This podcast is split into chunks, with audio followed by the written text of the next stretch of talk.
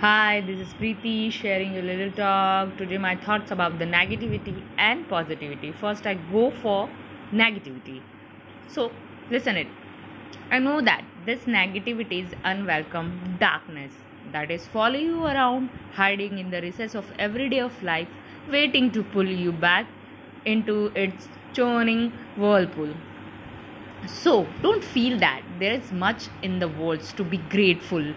Continue to look for it. When you see something that threatens to pull you downward, remind yourself of all the good things you have in your life.